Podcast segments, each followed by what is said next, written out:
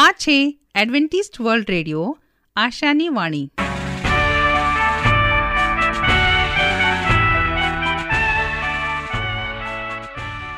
અમારા આજના પ્રસારણમાં તમારું હાર્દિક સ્વાગત છે. આજે તમારા માટે અમે ખૂબ સુંદર સ્વાસ્થિક અને આત્મિક વિચારો લાવે છીએ. પણ તે પહેલાં સાંભળો, દેવની સ્તુતિમાં આ સુંદર ગીત.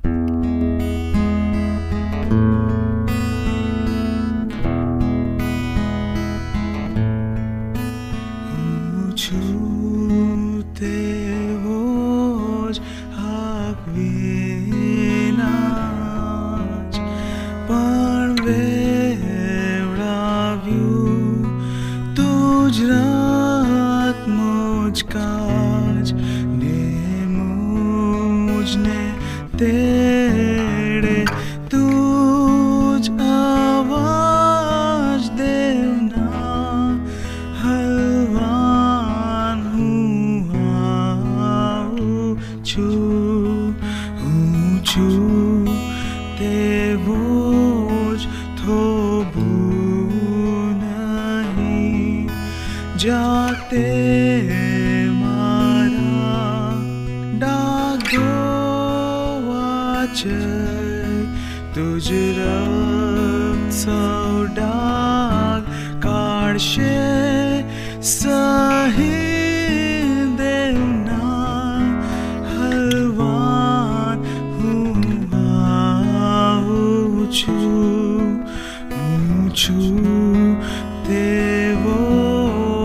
જ સ્થિર ને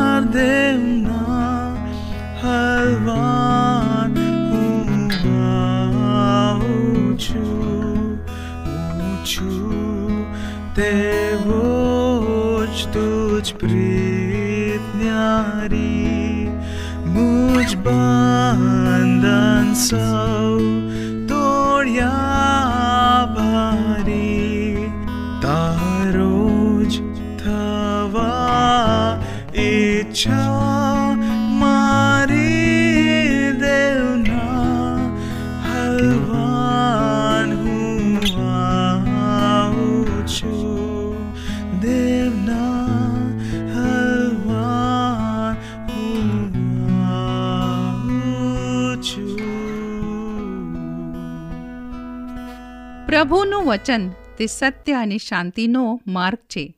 આવો, હવે આપણે પ્રભુના વચન ઉપર મનન કરીએ. ખ્રિસ્ત અને પવિત્ર શાસ્ત્ર વચ્ચે સમાનતા. હું રાજ્ય ગાવિત. આજનું દેવનું પવિત્ર વચન તમારા સુધી પહોંચાડનાર અને આજનું વચન સાંભળનાર દરેક ભાઈ બહેનો, નાના મોટા બાળકો વડીલો, હું સર્વનો ઈસુ ખ્રિસ્તના નામમાં આવકાર કરું છું.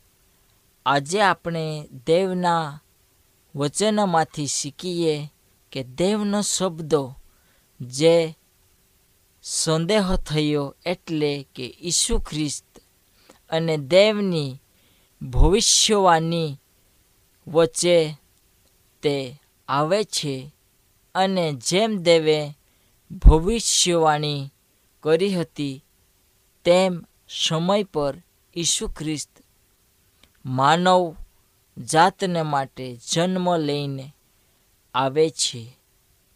ખ્રિસ્ત અને પવિત્ર શાસ્ત્રના વચ્ચે સમાનતા છે. આજનું વચન આપણે શીખીએ કે જે સમયે ઈસુ ખ્રિસ્ત આપણા માટે આ પૃથ્વી પર જન્મ લઈને આવે છે. આનો અર્થ એ છે કે દેવે સૌપ્રથમ તેના પ્રબોધકો મારફતે ભવિષ્યવાણી કરી હતી કે એક સ્ત્રી દ્વારા તે જન્મ પામશે અને એક કુમારિકા ગર્ભવતી થશે અને તે એક બાળકને જન્મ આપશે. આ પવિત્ર શાસ્ત્રની અંદર લખવામાં આવેલો દેવનું પવિત્ર અને જીવંત વચન હતું આ વચનને પૂરો થતાં ઘણો સમય લાગ્યો હતો અને આ સમય દરમિયાન લોકો દેવના કાર્યોને માટે રાહ જોતા હતા કે તે મસીહા કઈ રીતે જન્મ લેશે? એટલા માટે લોકો પોતાના જુવાન બાળકીઓને, છોકરીઓને ધાર્મિક સ્થળોમાં તેઓ રાખતા હતા અને તેઓ કુમારિકા હોવાથી તેમની ઈચ્છા હતી કે તે જે વચન બોલ્ય છે, તે કદાચ અમારી કુમારિકા મારફતે પૂરું થશે. પણ બાઇબલ કહે છે કે તેના સમય પ્રમાણે તેનો જે સમય હતો, તે સમય દ્વારા તે આ પૃથ્વી પર આવે છે. અને ગાબ્રિયલ દૂત મરિયમને કહે છે કે તું ગર્ભવતી છે અને એક બાળકને જન્મ આપશે. તે સમયે ત્યાં મરિયમ દુઃખી થતી નથી, પરંતુ તે આનંદથી ગીત ગાય છે, કારણ કે તે પ્રભુના કાર્યને અર્થે પસંદ કરવામાં આવેલી હતી અને પ્રભુના કાર્યને તે તેના જીવનમાં સ્થાન આપતી હતી. જે સમયે ગાબ્રિએલ વાત કરે છે, તે સમયે તે ચોક્કસપણે દેવના કાર્યને અર્થે તૈયાર થાય છે. ઈસુ ખ્રિસ્ત સમય અને સ્થળ પર માનવ બને છે, કારણ કે આ ભવિષ્ય લખવામાં આવ્યો હતો અને જે બાઇબલમાં લખવામાં આવ્યો હતો તે ચોક્કસ રીતે અને ચોક્કસ સમયે અને ચોક્કસ સ્થળે તે જન્મ લઈને આવ્યા. અને બાઇબલમાં જેમ લખવામાં આવ્યો હતો તે સમાનતા પ્રમાણે ઈસુ ખ્રિસ્ત અહીંયા પૃથ્વી પર આવે છે. અને તે જન્મ લઈને આવે છે ને ઈસુ ઐતિહાસિક વચનો પૂરો કરે છે.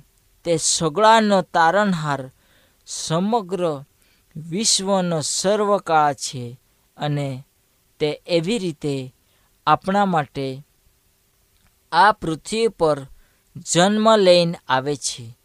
ઈશ્વરનું લિખિત વચન એટલે બાઇબલ ચોક્કસ સમયે અને તે સમયની અંદર કામ કરી શકે એવી રીતે તે પોતાનામાં સમાનતા રાખે છે.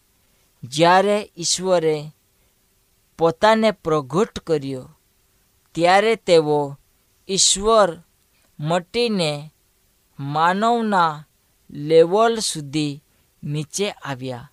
ઈસુ ખ્રિસ્ત જ્યાં હતો, ત્યાં તે પવિત્રતામાં જીવન જીવતો હતો અને તે પરાક્રમી હતો અને તે સ્વર્ગીય હતો.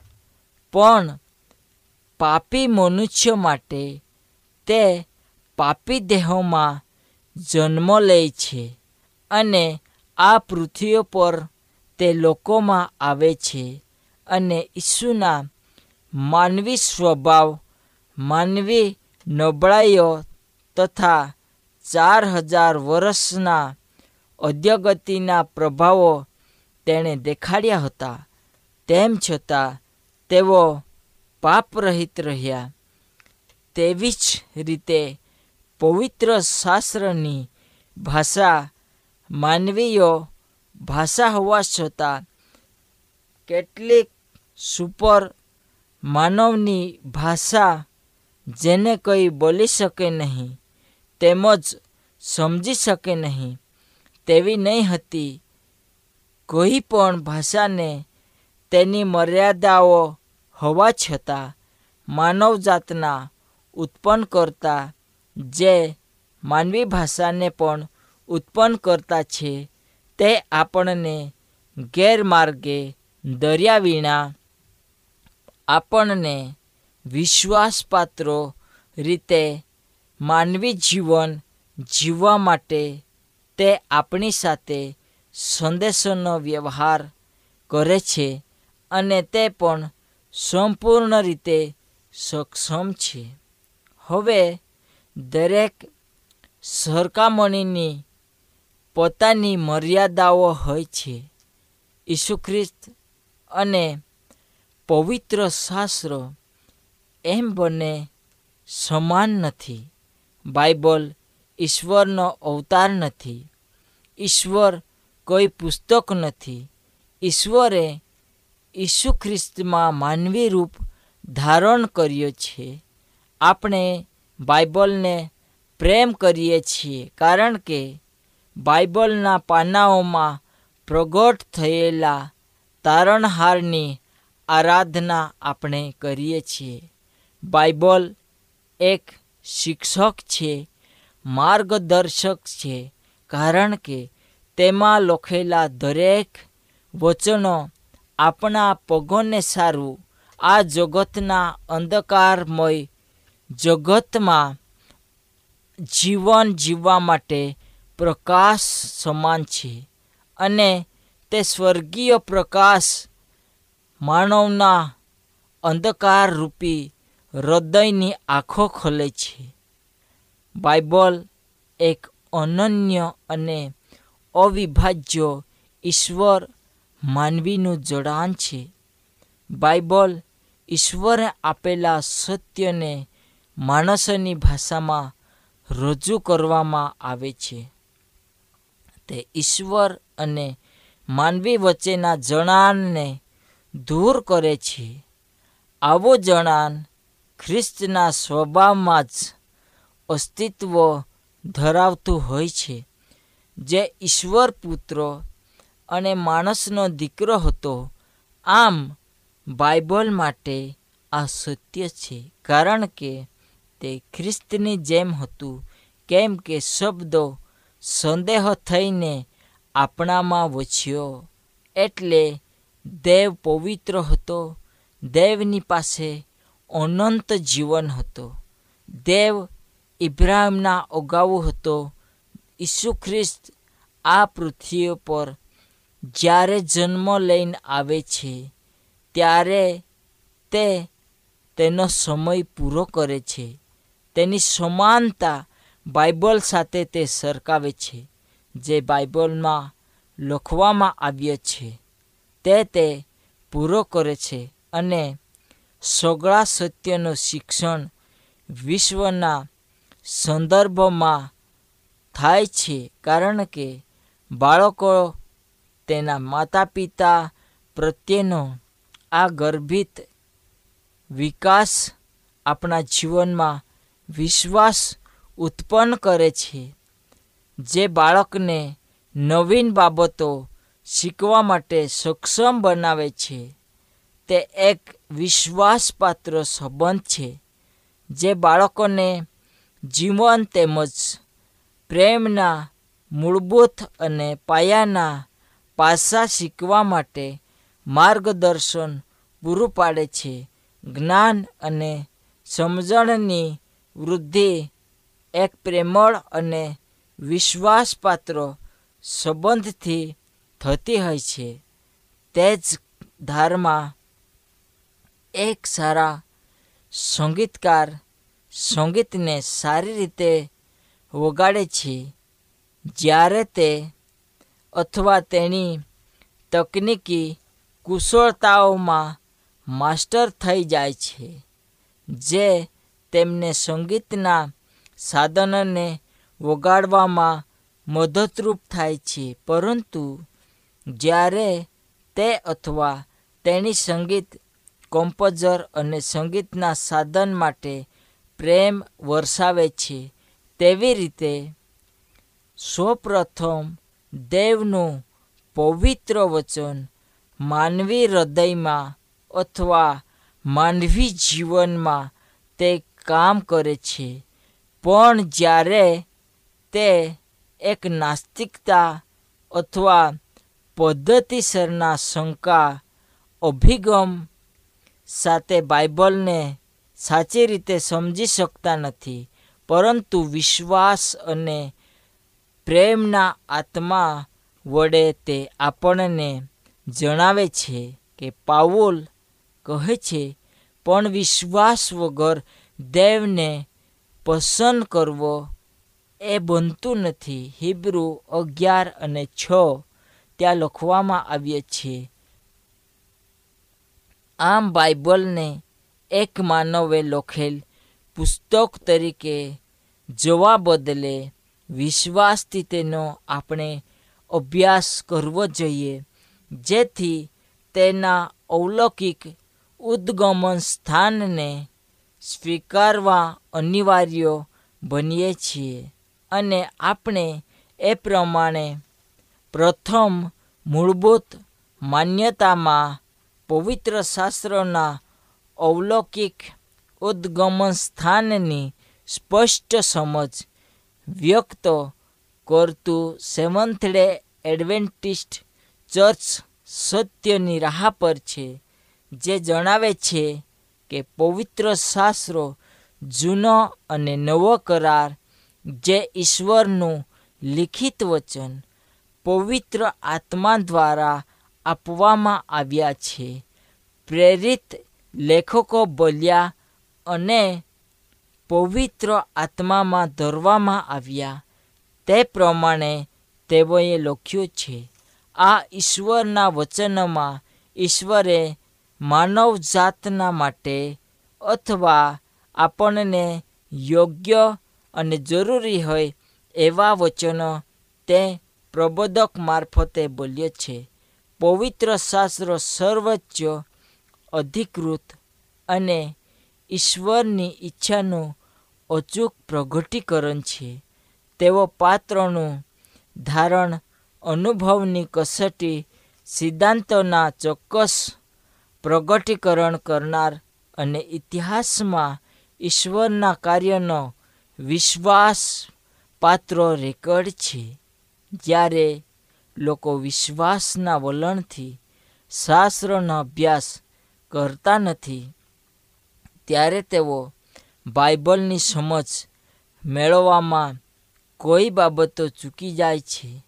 શા માટે આ વિશ્વાસ અંધ નથી? આથી આવા વિશ્વાસ માટે આપણી પાસે કયા કયા સારા કારણો છે અને બાઇબલના કૃત્ય સાથે વ્યવહાર કરતી વખતે શા માટે હજુ પણ વિશ્વાસની જરૂરિયાત ઊભી રહે છે? આજે આ પૃથ્વી પર જીવન જીવતા દેવે આપણને બાઇબલ જેટલું મહાન, પવિત્ર વચન પૂરો પાડ્યા છે, ત્યારે આ ઈશ્વરના વચનોમાં ઈશ્વરે માનવજાતના તારણ માટે જરૂરી અને માનવીય જ્ઞાન માટે પ્રસિદ્ધ બુદ્ધ એવા વચનો આપ્યા છે. ત્યારે આપણે એ પવિત્ર શાસ્ત્રનો અભ્યાસ વધારે ને વધારે કરીએ અને અધિકૃત અને ઈશ્વરની ઈચ્છાનું ઓછું પ્રગટીકરણ જે આપણને આપવામાં આવ્યા છે, એનો આપણે દિલથી અભ્યાસ કરીએ. એક દિવસ આપણા જીવનમાં પ્રભુ, આ વચનનો એક સારો આપણને તેનો લાભ આપશે. આજનું વચન આપણે શીખ્યા. વચનને પ્રભુ આશીર્વાદ આપો. સર્વને ચાલવા માટે મદદ કરો. પ્રાર્થના કરીએ. મહાન દયાળુ ઈશ્વર પિતા આજનો દિવસ અમને આપ્યો અને જે વચન અમે શીખ્યા છે, એ પ્રમાણે અમારા સર્વના જીવનમાં તું કામ કરજે અને તે પ્રમાણે ચાલવા માટે મદદ કરજે. આમેન.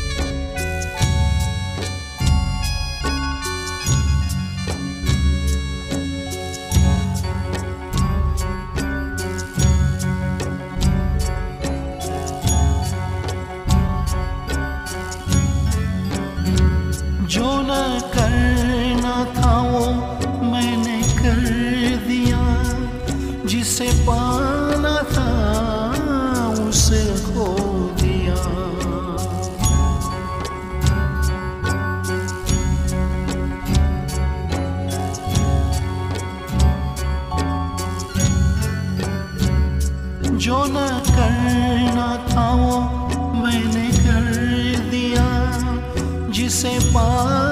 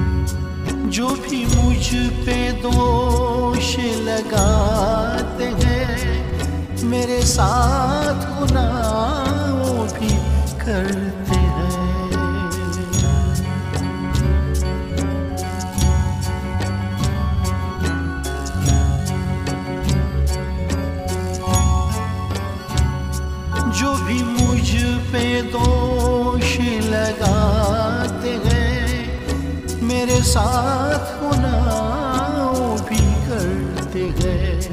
ऐ खुदा तू कर मेरा फैसला